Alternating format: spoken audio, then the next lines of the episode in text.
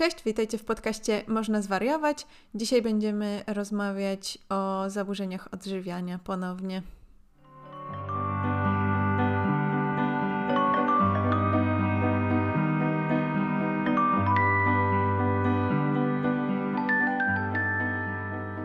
W dzisiejszym odcinku naszą gościnią jest moja siostra Ola Ćwiek, którą możecie znać z mojej książki Clue Jak być sobą, gdy jesteś wszystkim innym. E, wątek e, zaburzeń odżywiania mojej siostry się tam pojawia. I od jakiegoś już czasu bardzo chciałam dać jej tę przestrzeń do tego, żeby mogła o tym opowiedzieć ze swojej perspektywy, więc bardzo się cieszę, że e, teraz mamy taką możliwość.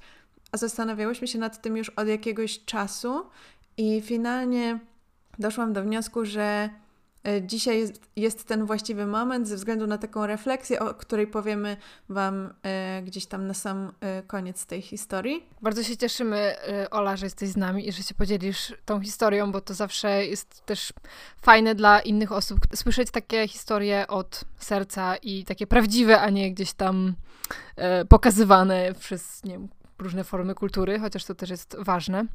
Ale zanim jeszcze przejdziemy do, do tematu, to krótko wspomnimy tylko o patronach e, i matronkach naszego podcastu i w sumie całej fundacji.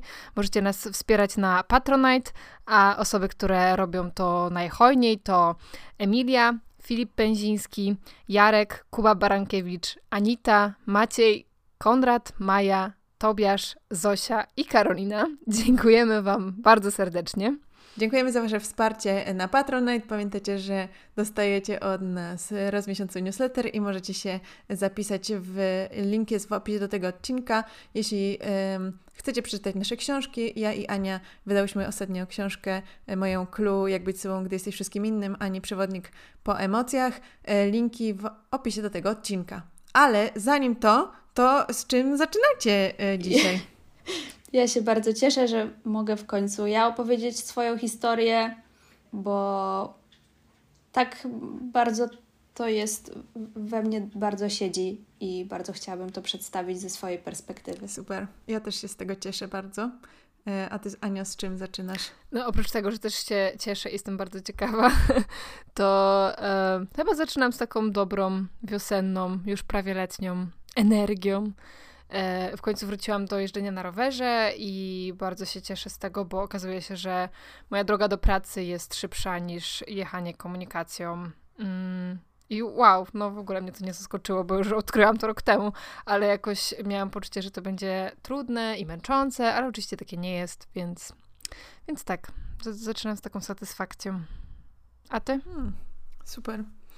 E, ja mam ostatnio taki czas, już chyba wspominałam w poprzednim odcinku, że się czuję zupełnie zagubiona i, i ba bardzo się zastanawiam, jak ten moment teraz tego, jak się czuję, będzie wyglądał z perspektywy czasu. W sensie, czy to będzie jakieś, bo tak czuję, czuję, że coś nadchodzi ale nie mam pojęcia, co to jest i czy to będzie zaraz, czy to będzie jeszcze trwało i trwało i po prostu, wiesz, tak po prostu jak się trochę gotuje garnek i tak, wiesz, tak lada pokrywka.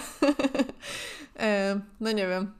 Nie wiem, nie wiem. Musisz sobie posłuchać takiego zespołu The Comet is Coming. O. Myślę, że to może dobrze, odczu- y, Brzmi dobrze jak, odzwierciedlać to uczucie właśnie tego garnka, który się telepie. Brzmi jak, y, jak zespół, który mógłby robić soundtrack do tego y, filmu o Jezu, Don't Look Up.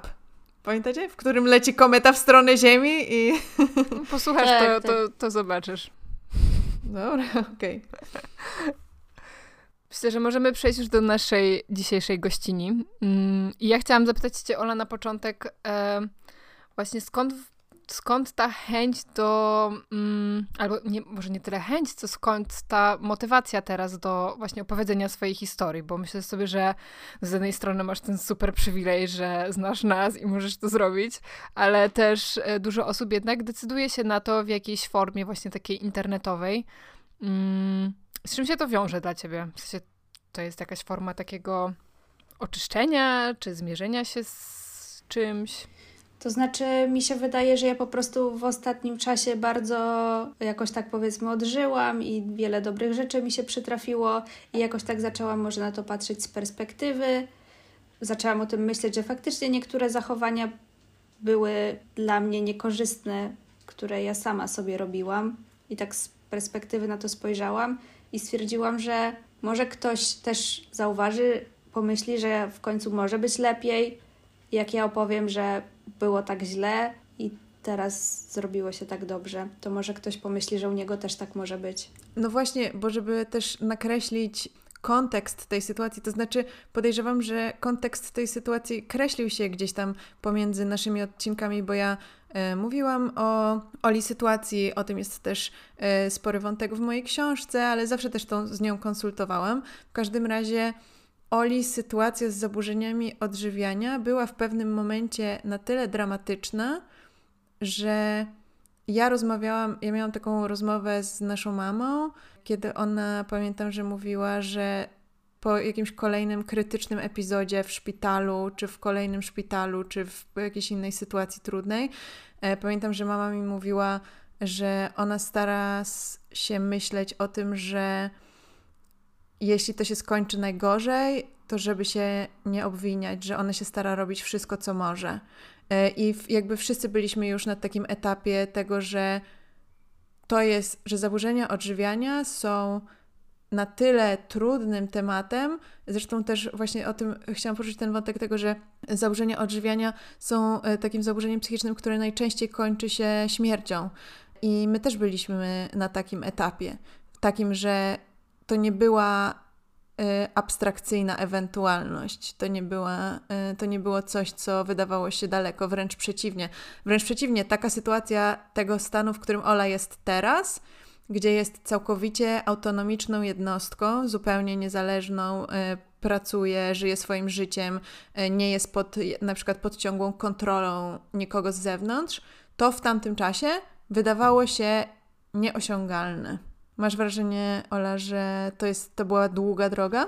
Y, no, bardzo długa, ale też ja nie mam poczucia, żeby się wydarzyły jakieś takie kroki milowe. Nie, nie pamiętam. Takie przełomowe momenty. Tak, nie pamiętam żadnego takiego przełomowego momentu, tylko to po prostu powoli się zmieniało. A spodziewałaś się z tamtej perspektywy, że powinien nastąpić jakiś taki przełom, że w którymś momencie coś zrozumiesz i to będzie ten moment, w którym wyzdrowiejesz i i co? I wszystko wróci do normy, w sensie, że będzie tak jak kiedyś, czy że. No bo to też wydaje mi się, że to jest y, trudny wątek, jeśli chodzi o właśnie y, osoby żyjące z osobami z zaburzeniami psychicznymi, czy z zaburzeniami też odżywiania szczególnie, że myślisz sobie, jak ta osoba wyzdrowieje, to będzie tak jak kiedyś. Ale czy to jest w ogóle możliwe? Nie, to nie jest możliwe. Nigdy nie będzie tak jak kiedyś. Ale jeszcze wracając do tych przełomowych momentów, to ja myślałam, że to tak będzie wyglądało, dlatego że na przykład mama kiedyś mi opowiadała historię jakiegoś swojego znajomego, którego córka miała zaburzenie odżywiania i że ona miała taką sytuację, że stała przy lustrze i jednocześnie widziała telewizor i że w tym telewizorze był jakiś program o y, obozach koncentracyjnych i że ona zobaczyła tych wygłodzonych ludzi, potem spojrzała na siebie i stwierdziła, że ona, ona tak wygląda w tym momencie. I jakby, mhm. nie wiem, to jakiś taki... To był jakiś taki mo moment zdania sobie sprawy z tego, skali tego problemu. No i że tak to nią wstrząsnęło.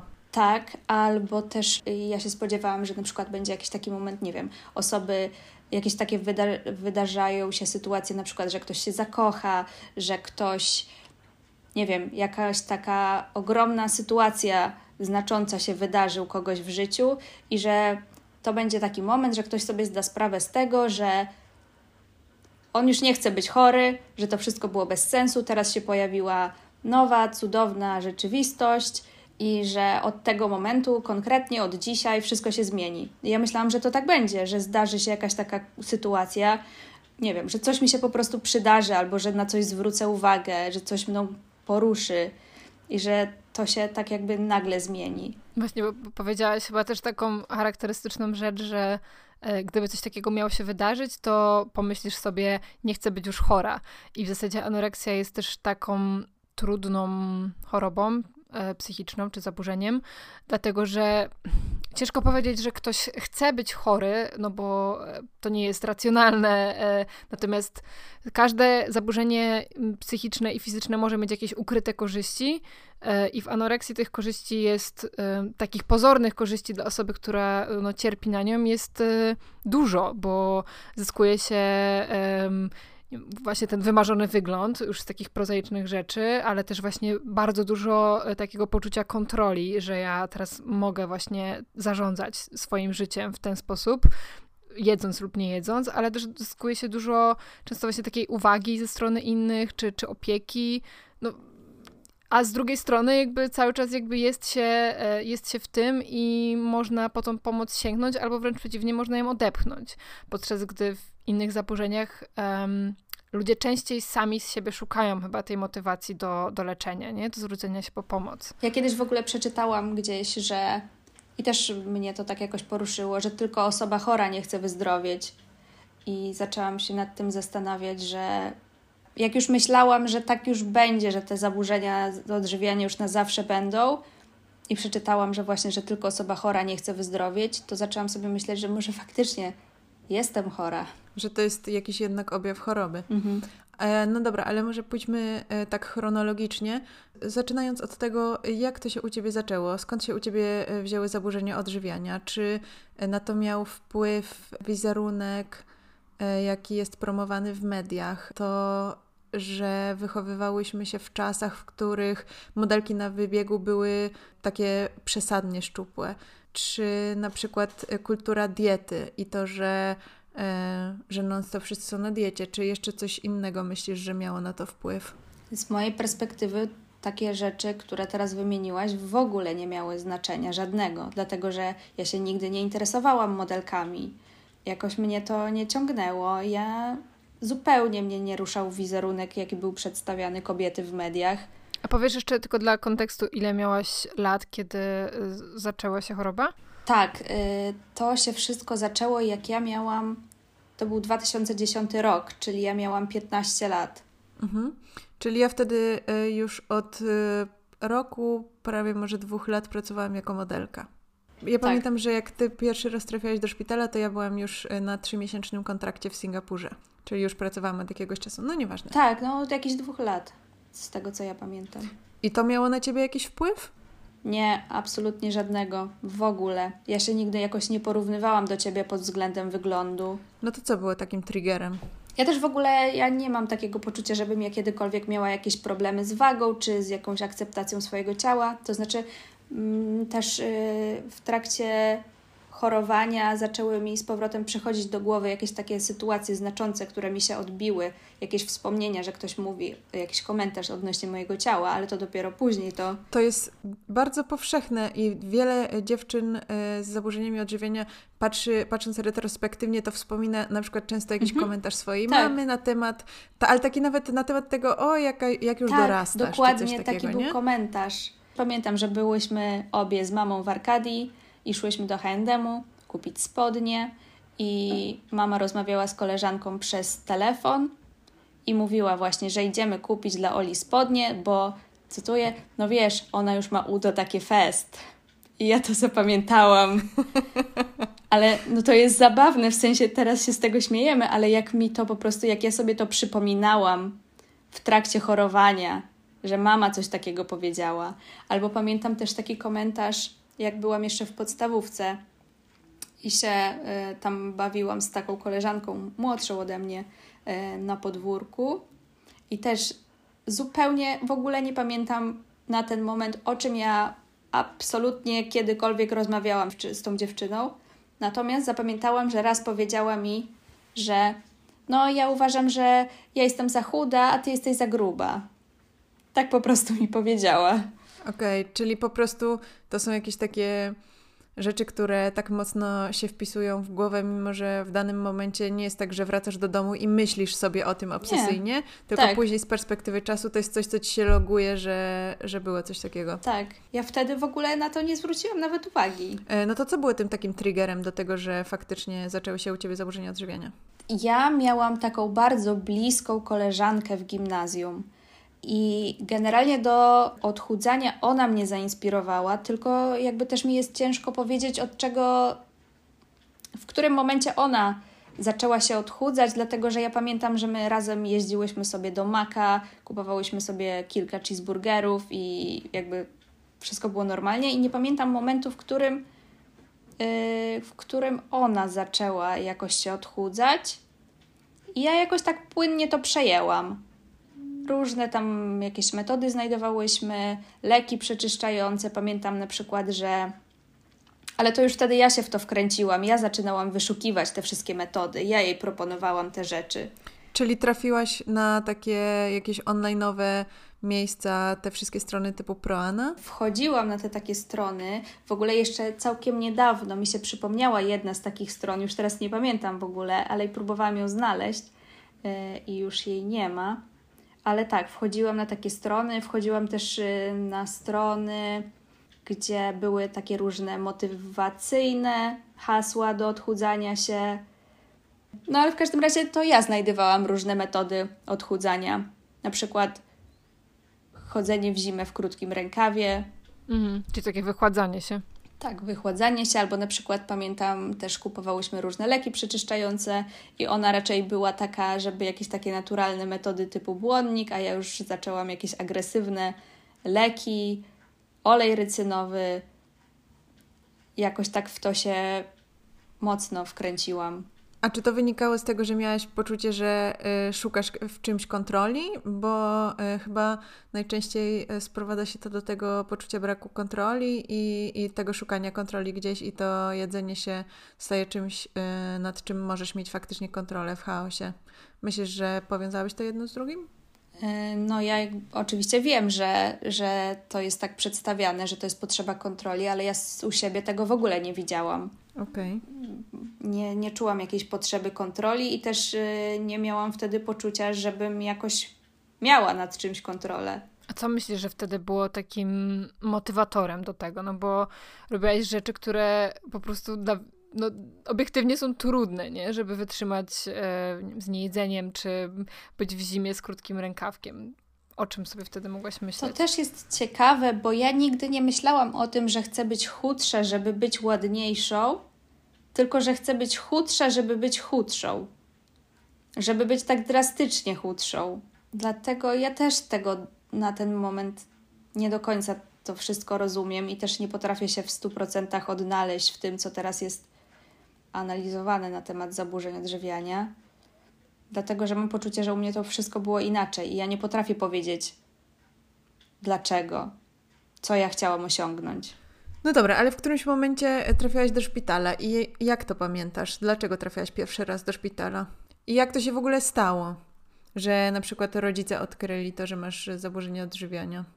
To w szkole były przeprowadzane takie badania przesiewowe, gdzie się dzieci waży, mierzy, określa się, na którym on, o, te dzieci są centylu w siatkach centylowych. To jakoś się też złożyło w czasie z y, momentem, kiedy rozmawiałam z, z, psycholożką, taką szkolną. I to było tak, że właśnie na, tej, na tych badaniach przesiewowych wyszła mi jakaś tam duża niedowaga. Nie wiem, jak to się czasowo poskładało, ale mniej więcej w tym samym czasie rozmawiałam z tą psycholożką i jakoś tak wyszło, że jej opowiedziałam o tym, że jestem nieszczęśliwa. No a dlaczego się zdecydowałaś to zrobić? Miałaś takie poczucie zagrożenia, że jeśli tego nie zrobisz, to coś złego się stanie? Czy z czego to wynikało? Mm, nie, nie wiem, dlaczego ja jej opowiedziałam. Okej. Okay. I ona zawiadomiła rodziców? Nie wiem, czy ona zawiadomiła, czy pielęgniarka zawiadomiła. No i co było dalej? I psycholożka skierowała nas do takiego ośrodka, który się nazywał Aslan. I tam przez jakiś czas chodziłam na taką terapię indywidualną, ale to dosłownie miesiąc maksymalnie, czyli tam te cztery spotkania. Ale to nie przynosiło żadnych efektów. E, finalnie ta psycholożka powiedziała, że powinnam zgłosić się do psychiatry. I pamiętam, że mama zapisała mnie do psychiatry tutaj do poradni przy Alei Wilanowskiej. Pamiętam, że nie mogłyśmy znaleźć tego miejsca, już byłam fizycznie tak słaba, że nie byłam w stanie w ogóle iść i trafiłyśmy do takiej pani profesor, która mnie zważyła. I pamiętam, że ona nie wyliczała BMI, tylko miała takie kółko, na którym się jakoś przekręca wagę do wzrostu. I pamiętam, że ona powiedziała, że tej wagi to nawet nie ma na tym kółku i że to jest na pilnie do skierowania do szpitala. Tylko, że też u mnie wcześniej wyszły mm, problemy z sercem i też zostałam skierowana przez pediatrę do szpitala, więc jakby dwutorowo. I co było dalej? Bardzo szybko dostałam się na oddział dziecięco-młodzieżowy w szpitalu psychiatrycznym i też wiem, że dzieci bardzo długo czekają na miejsce w, w takim szpitalu, a ja się dostałam, nie wiem, po tygodniu. No i to też było 13 lat temu, nie? Myślę, że mogło być trochę łatwiej wtedy się dostać. Zdecydowanie, zdecydowanie. Tego dnia jeszcze jak jechałam z rodzicami do tego szpitala, no to niby miałam skierowanie, wszystko było ustalone, ale ja miałam takie poczucie, że przecież oni mnie nie przyjmą, przecież ja nie ważę na tyle mało, żeby mnie przyjęli do szpitala. I do momentu, jak lekarz mi powiedział, że mam iść na oddział, to ja nie sądziłam, że mnie zostawią w tym szpitalu, że przecież ja nie ważę na tyle mało, żeby ratować mi życie. No i to była pierwsza hospitalizacja, tak się rozpoczęła. Okej. Okay. Jak wygląda taka e, hospitalizacja związana z zaburzeniami odżywiania? To znaczy, pierwszy dzień dla każdego dziecka z każdym zaburzeniem wygląda tak samo. To znaczy, to jest doba zero i ona polega na tym, że to jest taki bardzo zabawny paradoks. Ona polega na tym, że nie jest się przypisanym w cateringu szpitalnym, więc nie ma dla ciebie jedzenia. I generalnie w tej dobie zero ja nic nie jadłam. Ale to, taki był tego cel, czy z jakiego powodu? Nie, po prostu jakby nie wiem, czy to dalej tak funkcjonuje, ale po prostu nie, nie ma przypisanego dla ciebie te, tej takiej dziennej racji Nie ma zamówionego żywieniowej. cateringu, tak? Tak, tak. Nie okay. jesteś wpisany na jakąś listę dietetyczną. Więc ja tego pierwszego dnia nic nie jadłam, więc paradoksalnie trafiasz na oddział z powodu tego, że nie jesz i nie dostajesz jedzenia. Okay, mam nadzieję, że to się już jakoś zmieniło, chociaż e, moje ostatnie doświadczenie na oddziale dla dorosłych z zaburzeniami odżywiania też nie było zbyt optymistyczne pod kątem jedzenia, jego jakości i tak dalej, ale może pozostawmy to bez szerszego komentarza.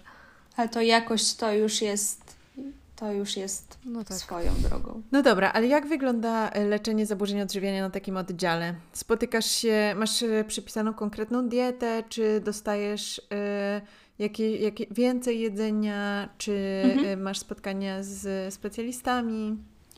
To znaczy, no tak, przede wszystkim leczenie polega na wpychaniu w ciebie jedzenia. No i jakby rozumiem to, no bo trzeba ratować te dzieci.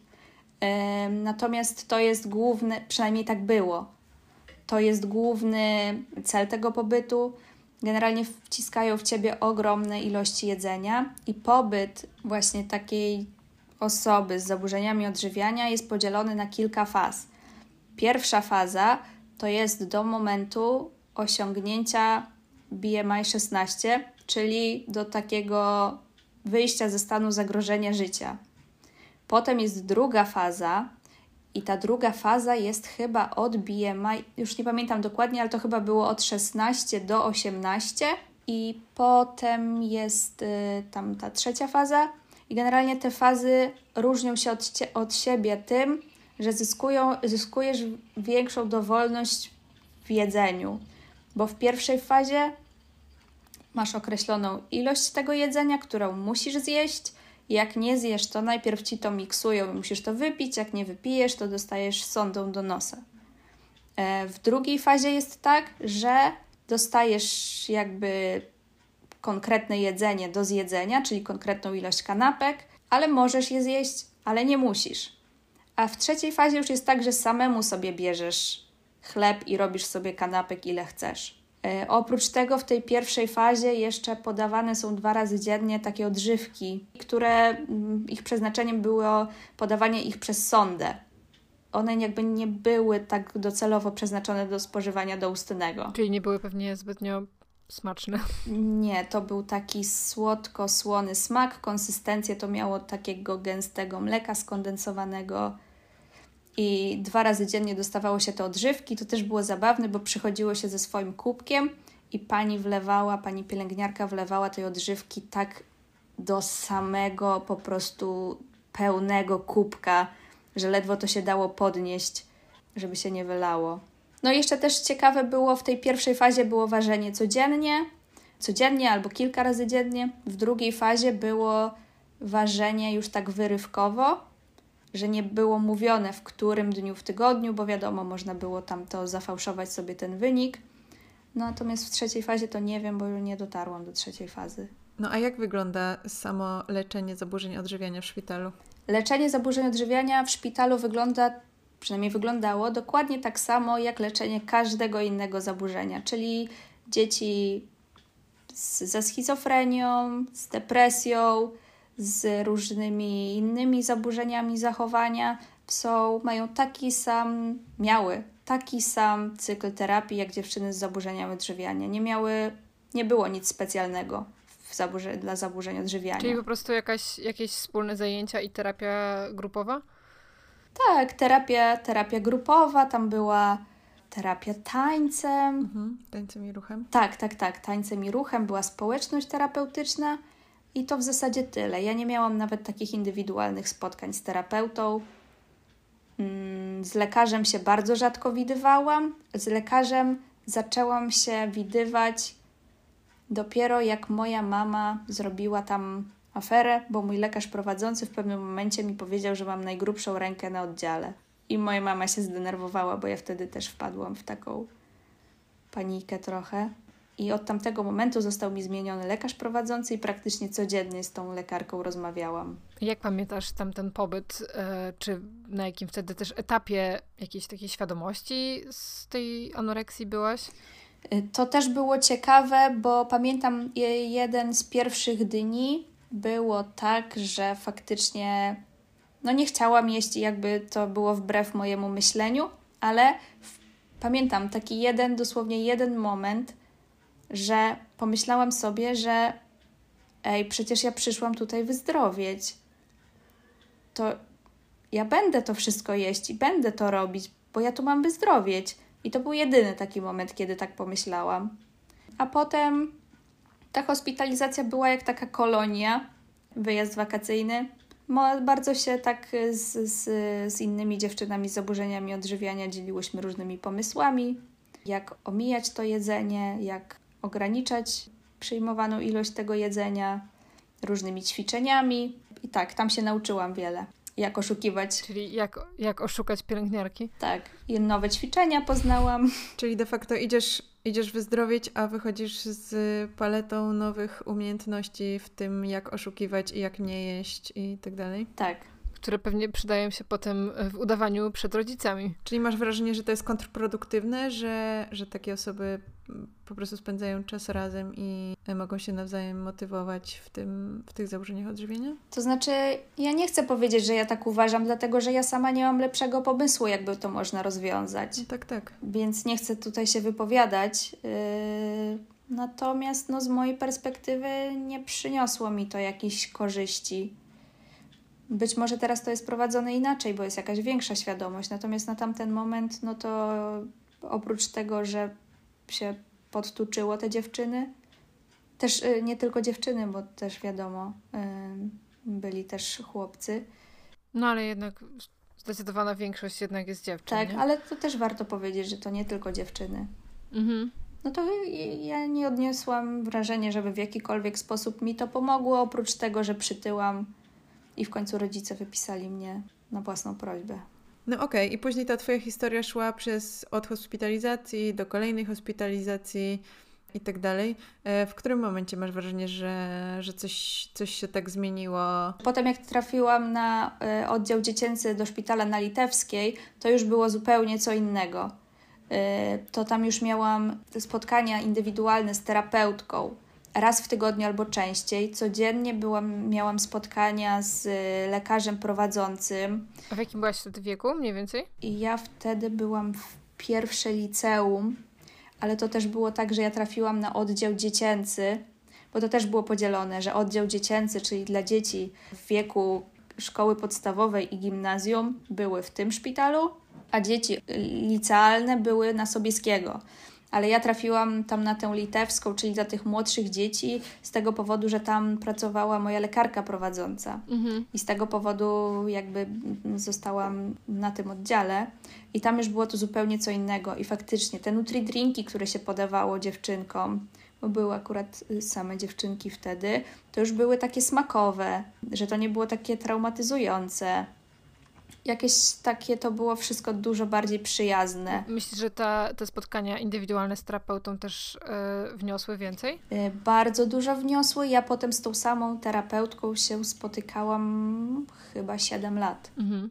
Już prywatnie, indywidualnie. Tak, tak, tak, już jak wyszłam ze szpitala. A kiedy pamiętasz, że mógłby być taki moment, w którym, mm, no właśnie, jakoś to było pod e, względną kontrolą? Czy to był taki moment, w którym to ta waga się jakoś ustabilizowała i nie było tego zagrożenia życia? Czy coś w tobie się zmieniło też takiego? To znaczy, szczerze mówiąc, ja mam poczucie, że ja tak siebie odzyskałam dopiero w zeszłym roku czyli no to jest po wielu, wielu latach i szczerze mówiąc, yy, na pewno tutaj terapia i leczenie ma bardzo duże znaczenie, natomiast to zupełnie inne rzeczy wpłynęły na mnie przynajmniej. Czyli co takiego? Yy, najważniejszym było dla mnie, że poznałam osoby, przy których tak w stu procentach się czułam zaakceptowana, które w ogóle nie miałam takiego poczucia, że to ich w jakikolwiek sposób interesuje, czy ja mam zaburzenie odżywiania, czy nie. Ciężko mi jest to wyjaśnić. Po prostu poczułam się tak zaakceptowana w 100%.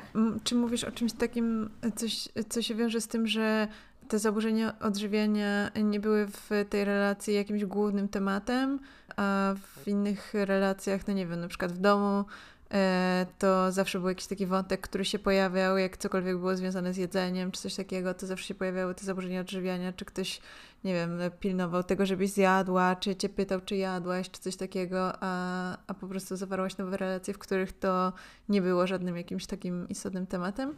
Na pewno, bo to jest bardzo męczące, jak masz wtedy poczucie, że jedyną twoją wartością, że ktoś jakby się tobą interesuje tylko dlatego, żeby pilnować, czy zjadłaś, czy nie zjadłaś. Mhm. Wtedy wychodzisz z założenia, że jedyną Twoją wartość jest Twoja relacja z jedzeniem. E, a teraz poznałam osoby, które kompletnie nie były tym zainteresowane. A mimo to poczułam się tak jakby bezpiecznie w tych relacjach i to jest rzecz, która po prostu mi pomogła. Czyli masz wrażenie, że e, budowanie tych, e, tej takiej sieci wsparcia społecznego i tych silnych relacji, które są wspierające, jest tym, co, co najbardziej pomaga w takim zdrowieniu? Mi to w 100% najbardziej pomogło. Na pewno dużo mi dały różne terapie, jakie przechodziłam po drodze, ale nic mi nie dało tyle. Żadna terapia, żadne leczenie, co po prostu te relacje, które nawiązałam w zeszłym roku ja teraz się czuję po prostu jak zupełnie inny człowiek, naprawdę. Wiadomo, że te problemy dalej są, ale to jest nieporównywalnie mniejsze. A chcesz powiedzieć, w jakim kontekście poznałaś te osoby? Czy to było tak, że mm, na przykład wcześniej też jakoś zamykałaś się na te relacje, czy ciężko było się otworzyć z jakiegoś powodu, czy po prostu trafiłaś mm, w tym momencie na, na takie osoby, które, na które byś nie, nie trafiłaś wcześniej? To znaczy, ja, ja bardzo miałam, miałam bardzo dużo relacji yy, przez raczej tak całe moje życie, jak sobie przypominam. Natomiast bardzo większość na dłuższą metę była bardzo powierzchowna. I też był taki czas, że poznawałam ludzi z takim założeniem, że to będzie tylko na chwilę. I też nie wiem, czy to jest kwestia tego, że po prostu dorosłam, dojrzałam wiekiem, Natomiast w zeszłym roku po prostu przypadkiem poszłam do nowej pracy i poznałam osoby, które mi po prostu pomogły. Czyli tam zaburzenia odżywiania były jakimś e, tematem, z którym też się dzieliłaś, czy właśnie w ogóle jakby nie poruszałaś tego tematu, nie mówiłaś o swoim doświadczeniu? Yy, raczej nie mówiłam tak yy, yy, od razu. Zazwyczaj to jakoś tam w końcu wynikało, bo się spotykałam z ludźmi, którzy jedli na mieście. Ja nie chciałam jeść i zawsze trzeba było jakoś to tłumaczyć. Ale to raczej tak nie bezpośrednio się tym dzieliłam, tylko jakoś wypływał ten temat po prostu. A myśląc też o naszych słuchaczach i słuchaczkach, osobach, które są osobami bliskimi dla osób, z, e, które zmagają się z zaburzeniami odżywienia. Co można robić? Jak wspierać taką osobę, która się zmaga z tymi zaburzeniami? Co, co mówić, czego nie mówić? Na pewno nie komentować wyglądu w żaden sposób. Żaden sposób. Czy że jesteś za chuda, czy że przytyłaś. w żaden sposób. Myślę, że to tyczy się wszystkich zaburzeń odżywiania. Nie? No, zdecydowanie. Myślę, że to się tyczy po prostu e, wszystkich. No jakby wszystkich. tak. To się, to się tyczy po prostu wszystkich. To jakby to jest nikomu niepotrzebne. Tak, ale to zazwyczaj wy, wypływa na przykład ze strony babci, dziadka. O, jak, jak dobrze wyglądasz, o, chyba ci się przytyło. Nic z tym złego, na pewno nie chcą tym złego nic zrobić, ale według mnie to jest bardzo takie raniące. Ja w jakikolwiek, w, w, którąkolwiek stronę, dlatego że mówienie komuś, że przytyje, to będzie jak normalnie gwóźdź do trumny, a mówienie komuś, że schudł, będzie motywujące. Czyli takie, takie gratyfikujące ogólnie. Tak, i będzie takie, jakby ktoś będzie sobie zdawał sprawę z tego, że to przynosi efekty, tak? Że zwraca to uwagę, że jest na dobrej drodze, że schudł, więc róbmy tak dalej. A czy widzisz jeszcze y, u siebie, czy właśnie z, z, tej przestrzeni ostatnich lat jakieś takie zachowania albo, mm, albo po prostu jakieś, y, może, może nie tyle zachowania, co jakieś sposoby myślenia, które um, gdzieś nadal jakby mówią, że, że te zaburzenia odżywiania w tobie są? Czy, czy właśnie mimo tych wielu lat i wielu lat terapii jest na przykład ciężko ci pozbyć się jakichś zachowań czy jakiegoś sposobu myślenia? Mi się wydaje, że to nigdy nie zniknie, że nigdy nie, nie będzie takiej sytuacji, że ja w 100% przestanę w jakiś taki niekorzystny sposób myśleć o jedzeniu. Czyli jak myślisz o nim teraz? Dalej się zastanawiam nad tym, jaka to jest kaloryczność, czy to jest tłuste, czy to jest nietłuste, tylko że też trzeba wziąć pod uwagę fakt, że zaburzenia odżywiania bardzo niszczą organizm, szczególnie układ pokarmowy. I w moim przypadku jest tak, że ja mam duży problem, jeśli chodzi o trawienie. E, dużo tego jedzenia u mnie jest takie zalegające, nie mogę jeść jakichś takich tłustych rzeczy, bo potem się bardzo źle czuję. Więc też to trzeba wziąć pod uwagę, że to też nie zniknie nigdy pod tym względem, że dalej będę miała fizycznie zaburzoną relację z jedzeniem. Jako konsekwencja tego ograniczania i przeczyszczania na przykład. Tak, tak, tak. A na ile udało Ci się może właśnie, na ile udało Ci się zmienić właśnie jakiś sposób myślenia i tak jak sobie porównujesz siebie sprzed paru lat, a dzisiaj, to w czym widzisz taką największą różnicę? W ogóle motywacją do nagrania tego odcinka była dla mnie nasza rozmowa e, jakiś czas temu, e, w której właśnie mówiłaś o tym, że chodzisz na terapię i twoja terapeutka chce rozmawiać o jedzeniu ciągle, a ty już nie chcesz rozmawiać o tym jedzeniu, dlatego że ona ci każe robić dziennik jedzenia i że w kółko musisz jej raportować, ile zjadłaś i tak dalej, a że ty nie chcesz już wcale rozmawiać o tym jedzeniu i przecież E, i coś takiego powiedziałeś, przecież to dokładnie o to chodzi, żebym właśnie już nie myślała tyle w kółko o tym jedzeniu i mi się wydaje, że to jest y, absolutnie prawda, że, y, że taka postawa właśnie, że nie chcesz już w kółko myśleć o tym jedzeniu, bo już naprawdę pół życia w kółko i tak już myślisz o jedzeniu. No to nie o to chodzi, że jak wyzdrowiejesz, żebyś dalej w kółko myślała o jedzeniu, e, że to jest właśnie taka jakaś taka bardziej zdrowa postawa e, niż wcześniej, nie? Tak, zdecydowanie, bo ja to tak rozumiem, że zdrowy człowiek nie myśli 80% swojego czasu na temat jedzenia, albo i więcej. Czyli tego, co zjadłaś, co zjesz, yy, co możesz? Tak, co zjadłam, co zjem, jak to, jak to wpłynie na moje samopoczucie, jak to wpłynie na moją sylwetkę. Yy, I ja tak rozumiem zdrowienie, że po prostu nie musisz się nad tym zastanawiać. No ale jeśli jesteśmy w takiej sytuacji, że właśnie muszę zapisywać to jedzenie cały czas, co zjadłam, w tej mam taką aplikację, w której to zapisuję, w tej aplikacji trzeba zaznaczyć, znaczy, no nie trzeba, ale tak ustaliłam, że będę to robić. Y, oprócz konkretnej godziny trzeba ustawić emocję, jaką się czuło y, przy jedzeniu Trzeba ustawić, gdzie się jadło, z kim się jadło. Są miejsca na notatkę, o czym się myślało w trakcie jedzenia. Czy się jadło uważnie, czy się jadło impulsywnie. Czyli to życie w dalszym ciągu kręci się wokół jedzenia. Tak, i najgorsze jest to, że. Bo ja po prostu często zapominam to uzupełnić. Bo po prostu jem na przykład, nie wiem, jestem z koleżanką i jem sobie jedzenie i zjem i koniec i nie pomyślę nawet o tym, żeby to zapisać. A potem sobie przypominam, albo dostaję przypomnienie z aplikacji, sobie przypominam, że o, o, nie, miałam na terapię zrobić dzienniczek. I do tego mam jeszcze wyrzuty sumienia, że nie zrobiłam tego dzienniczka. Też tak uważam, że te wszystkie jakieś zaburzenia, yy, takie te zachowania z, kompensacyjne, powiedzmy, są wynikiem czegoś, a nie problemem samym w sobie. Na ten moment u mnie. Mhm. Okej, okay, ale nawet z tego, co powiedziałaś e, gdzieś tam na przestrzeni tej naszej rozmowy, to też wynika, że na przykład kiedyś nie chodziłabyś do restauracji, bo było to. Mm, no właśnie, czy to było wtedy tak, że, że po prostu e, unikałaś tego jedzenia, więc unikałaś jakiegoś tam, nie wiem, niezręcznej sytuacji, że byłabyś osobą, która nie je, czy, czy właśnie szłaś towarzysko i nie jadłaś? A teraz już możesz sobie pozwolić na takie wyjście? To znaczy, to też nie było tak, że unikałam tego żeby ukrywać to, że nie jem, tylko ja się wstydziłam tego, że jem. Okay. Bo ja miałam przez dużo, dużo czasu takie poczucie, że skoro mam takie, taką diagnozę anoreksji, to oczekiwane jest ode mnie, że ja nie będę jadła. Co też jest takie trochę paradoksalne, ale miałam poczucie, że takie, takie są wobec mnie oczekiwania. Dlatego też nie chciałam jeść z kimś, bo się wstydziłam tego, że jem. Że jak, już do, że jak już się nazywasz piosenkarką, no to musisz ładnie śpiewać. No, dokładnie w ten, w ten sposób. Okay. E, a teraz na ten moment dalej nie jest to dla mnie najbardziej komfortowa sytuacja na świecie jeść gdzieś w restauracji. Natomiast z takimi zaufanymi, za, zaufanymi osobami już to dla mnie nie sprawia jakiegoś dużego problemu.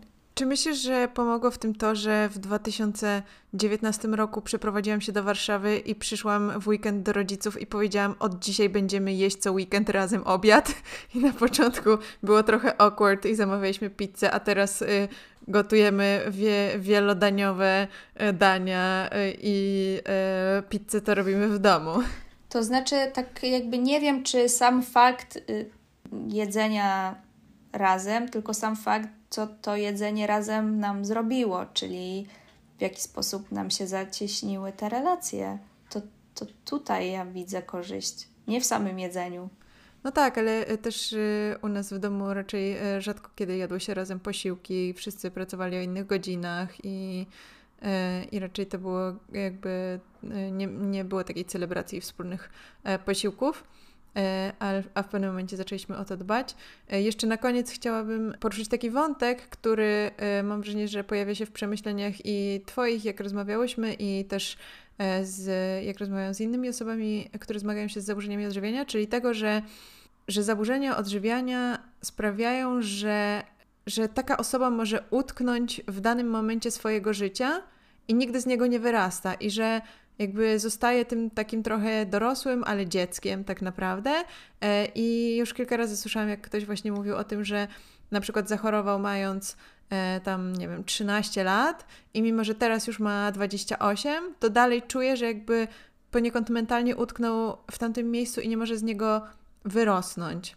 Czy ty też to u siebie obserwowałaś i jeśli tak, to czy udało ci się to, to jakoś tak e, przeskoczyć już, czy na jakim jesteś etapie? Tak, ja się w 100% z tym zgadzam, dlatego że ja zachorowałam w wieku tam tych 15-16 lat i bardzo, bardzo długo miałam takie poczucie, że ja emocjonalnie jestem dalej w tym miejscu. I na ten moment uważam, że i jeszcze może nie jestem emocjonalnie na poziomie mm, tych 28 lat, które teraz mam, natomiast i tak uważam, że jest dużo lepiej. Sama po sobie widzę, że po prostu się rozwijam i dorastam, i to jest dzięki wszystko dzięki stworzonym relacjom. To jest w 100% dzięki temu. A co, co myślisz, że było takiego właśnie w tych relacjach? Czy chodziło o tą akceptację też właśnie tego, po prostu jaka jesteś i czy tam też pojawiał się ten komponent um, właśnie twojej nie wiem, wagi czy wyglądu, bo mówiłaś, że, że w zasadzie twoja anoreksja, tak czy twoje zaburzenia odżywiania odpierały się na tym, e, że po prostu chciałaś być chuda i, i to był jakiś taki mm, główny cel. I to też jakby na, na marginesie, no każda osoba będzie miała po prostu zupełnie inny przebieg tych, e, tych zaburzeń, więc e, nie musimy też jakby oczekiwać, że tutaj są jakieś ukryte znaczenia, czy właśnie, nie wiem, e, jakieś mechanizmy, ale właśnie czy, czy to nadal jakoś mm, jest dla ciebie taką nie wiem, drażliwą kwestią, czy właśnie czymś, na co zwracasz uwagę w, i, i czy te relacje właśnie w tym po, pomogły jakoś? Y, relacje, które teraz mam są też o tyle ciekawe, że te osoby wiedzą, że ja miałam zaburzenie odżywiania, że w dalszym ciągu mam z tym jakiś, jakiś kłopot. Y, I też y, to nie jest tak, że one zupełnie nie zwracają na to uwagi. Też czasem mi mówią, pytają się, czy jadłam, czy czemu nie jadłam. Z tym, że ja teraz to nie odbieram jako w tych relacjach, nie odbieram tego w ogóle jako atak, tylko faktycznie jako troskę. Ja to tak czuję. Nie wiem, co w tych relacjach jest takiego, co mi pomogło. Wiem no, tylko, że mi pomogło. Myślę, że to jest ważny wątek i na pewno coś, co zawsze promujemy e, we wszystkich rzeczach, które robimy, czyli właśnie dbanie o te relacje i e, dbanie o to, żeby tworzyć wartościowe relacje dla siebie i dla innych osób. Jeśli chcecie dołączyć do naszej społeczności, to zapraszamy Was do naszej zamkniętej grupy Można zwariować na Facebooku, Można zwariować społeczność, w której możemy rozmawiać również y, anonimowo, jak i nieanonimowo. E, może, może tam stworzą się dla Was jakieś y, wartościowe relacje, może to będzie jakieś dobre miejsce. No i możecie też mm, jeśli uważacie, że, że to temat jest też warty poruszenia właśnie może na grupie, może też w anonimowy sposób, to to też Was do tego zachęcamy. Temat zaburzeń odżywiania, oczywiście. I dziękujemy Ci bardzo, Ola. E, dawno nie było u nas takiej e, historii osobistej z pierwszej ręki opowiadanej, a, a też wiemy, że nasi słuchacze i słuchaczki to, to lubią i doceniają. I to jest zawsze taki akt odwagi, żeby opowiedzieć o swoich doświadczeniach i przeżyciach. I, i też pojawiało się to ostatnio na naszych wydarzeniach mm, w Warszawie, w Teatrze Studio, więc mamy nadzieję, że, że takie rozmowy też, też jakoś dla Was e, są czymś wartościowym, inspirującym może. Dokładnie, jeśli chcecie się z nami podzielić przemyśleniami, możecie też to robić na Spotify. E, pod tym odcinkiem możecie napisać nam chyba, co myślisz o tym odcinku, czy coś takiego? Tak. To napiszcie coś miłego. E, możecie nam zostawić gwiazdki na Spotify, na Apple Podcasts. E, I do usłyszenia w kolejnym tygodniu. Do usłyszenia.